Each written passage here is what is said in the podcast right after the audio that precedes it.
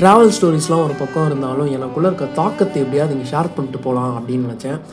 இதுக்கு முன்னாடி எனக்கு வந்து எந்த தாக்கத்தையும் என்னால் பெருசாக எங்கேயுமே ஷேர் பண்ண முடியல. ஏன்னா நான் அவ்வளோ பெரிய உயரத்துக்கு இன்னும் போகவே இல்லை. பட் கண்டிப்பாக இது ஒரு நல்ல மீடியமாக இருக்கும் அப்படின்னு நினச்சி நான் இதை இங்கே ஷேர் பண்ணுறேன் ஜெய்பீம் படம் இப்போ தான் பார்த்து முடித்தேன் கர்ணன் மாதிரி அசுரன் மாதிரி பயங்கரமான படங்கள் ஒரு அதிரடி தாக்கத்தை நம்ம கொடுத்துட்டு போயிட்டு எங்கே அந்த தாக்கம் வந்து அணைஞ்சிருமோ அப்படின்னு நான் பயந்துட்டு இருந்த நேரத்தில் தட்டி எழுப்பி உட்கார வச்சிருக்கு இந்த ஜெய்பீம் படம். எங்கேயோ ஒரு இடத்துல தமிழ் சினிமா ஒரு நல்ல பரிமாணத்தை நோக்கி அதாவது இந்த கமர்ஷியல் படங்கள்லாம் தாண்டி சமூகத்துக்கு தேவையான சமூகத்தில் இவ்வளோ நாள் நம்ம தைரியமாக பேச முடியாத பல விஷயங்களை பேசிகிட்டு இருக்கிற அதே சமயத்தில் பல மொசக்குட்டிகளும் பல ராசாக்கண்ணுங்களும் இன்னும் செய்யாத தப்புக்கு தண்டிக்கப்பட்டுட்டோம். இறந்துட்டும் இருக்காங்க. இதுக்கு ஏதோ ஒரு விதத்தில் நம்மளை சுற்றி நடக்கிற அநியாயம் பலதை நம்ம கேட்காம போனது ஒரு விதத்தில் காரணமோ அப்படின்னு எனக்கு தோணுது. பொதுமக்களையும் ஒடுக்கப்பட்டவங்களையும் என்ன வேணா பண்ணலாம் யாருமே கேள்வி கேட்க மாட்டாங்கன்ற தைரியத்தையும் அந்த உரிமையும் போலீஸ்காரங்களுக்குலாம் யார் கொடுத்தான்னு எனக்கு தெரியல. இந்த எவல்யூஷன் எங்கே ஸ்டார்ட் ஆச்சுன்னு கூட தெரியல.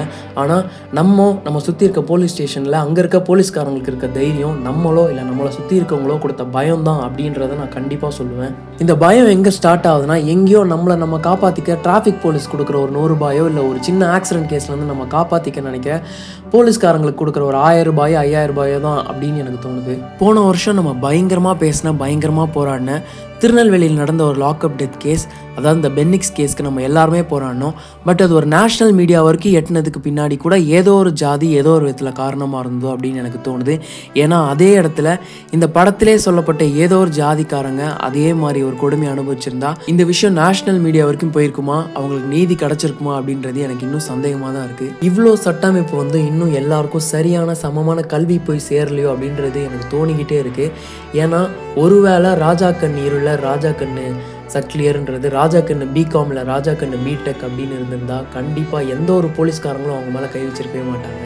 நான் போன வருஷம் சிங்கப்பூர் போகும்போது ஒரு காட்சி ஒன்று பார்த்தேன். அதை கண்டிப்பாக இங்கே ஷேர் பண்ணணும்னு நினைக்கிறேன். நான் சிங்கப்பூர் போய் இறங்கினோடனே எனக்கு சொல்லப்பட்ட விஷயம் என்னன்னா சிங்கப்பூர் கவர்மெண்ட் ரொம்ப ஸ்ட்ரிக்ட்டு போலீஸ்லாம் ரொம்ப ஸ்ட்ரிக்ட்டு உடனே உடனே ஸ்பாட் பனிஷ்மெண்ட் போட்டுருவாங்க. ஸ்பாட் ஃபைன்லாம் இருக்கும் அப்படின்னு சொன்னாங்க.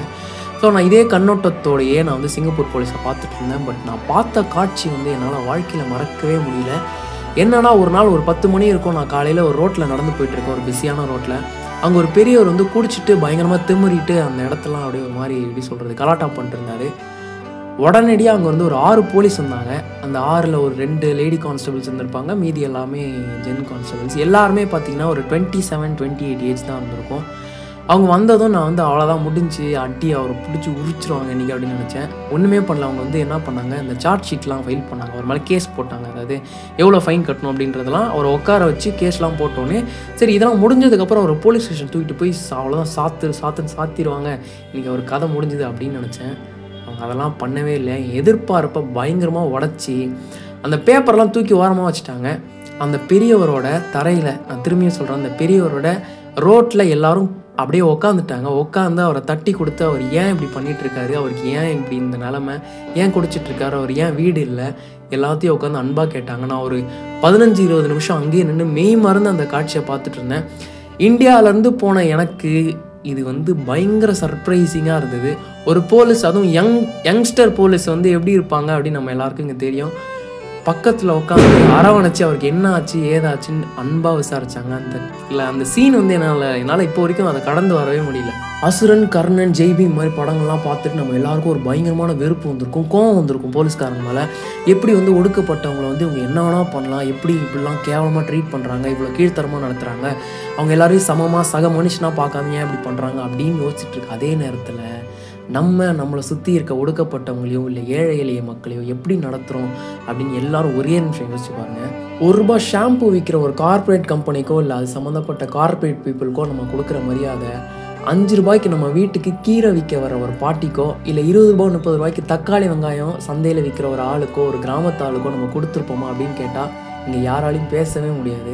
நம்ம வீட்டுக்கு தோட்டம் க்ளீன் பண்ணுற ஒரு அண்ணனுக்கோ இல்லை வந்து பாத்திரம் விளக்க வர்ற ஒரு பாட்டிக்கோ இல்லை ஒரு அக்காக்கோ இல்லை ட்ரைனேஜ் க்ளீன் பண்ணுற ஒரு ஒரு ஆளுக்கோ நம்ம நம்ம பக்கத்தில் உட்காந்து சாப்பிட்ற உரிமையை இங்கே எத்தனை பேர் நம்ம கொடுத்துருக்கோம்? ஒடுக்கப்பட்டவங்க எதிர்பார்க்குற அந்த சமமான உரிமையை வச்சு அவங்க என்ன பெருசாக கோட்டை கட்டிட போகிறாங்கன்னு நினைக்கிறீங்க? ஒன்றுமே கிடையாது.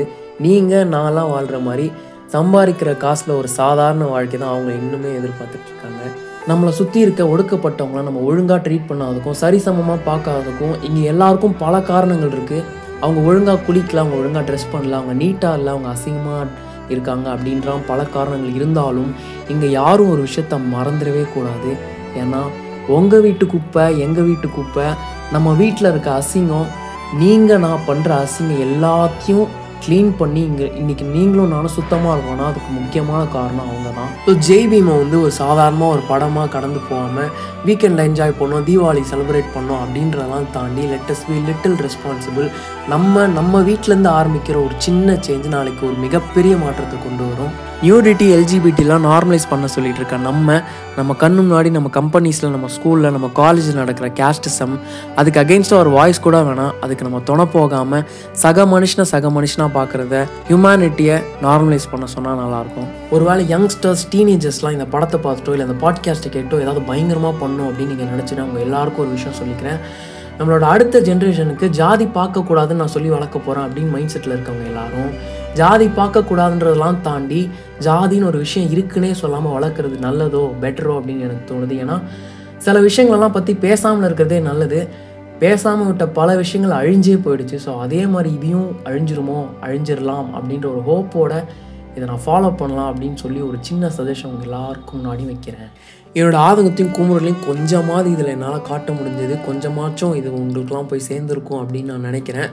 இவ்வளோ ரெஸ்பான்சிபிளாக இவ்வளோ ஒரு பவர்ஃபுல் மீடியமை யூஸ் பண்ணி இந்த படத்தை எடுத்த டைரக்டர் சாருக்கு ரொம்ப தேங்க்ஸு சூர்யா அண்ணா ரொம்ப சூப்பராக நடிச்சிருக்காங்க இந்த படத்தில். கண்டிப்பாக எல்லாருமே பாருங்கள் ஒருவேளை இதை நீங்கள் பார்க்கலன்னா அதே மாதிரி தன்னோட ரியல் லைஃப்பை அப்படியே இதில் டிபிக் பண்ணி காட்டி அப்படியே நடிச்சிருந்த எங்கள் பவாப்பாக்கு ரொம்ப தேங்க்ஸு ரொம்ப சந்தோஷம் ஒரு படத்தில் பார்த்ததுல.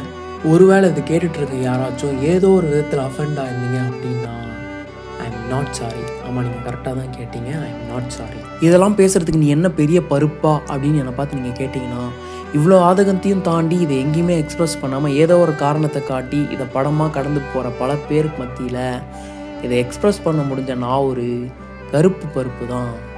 நன்றி.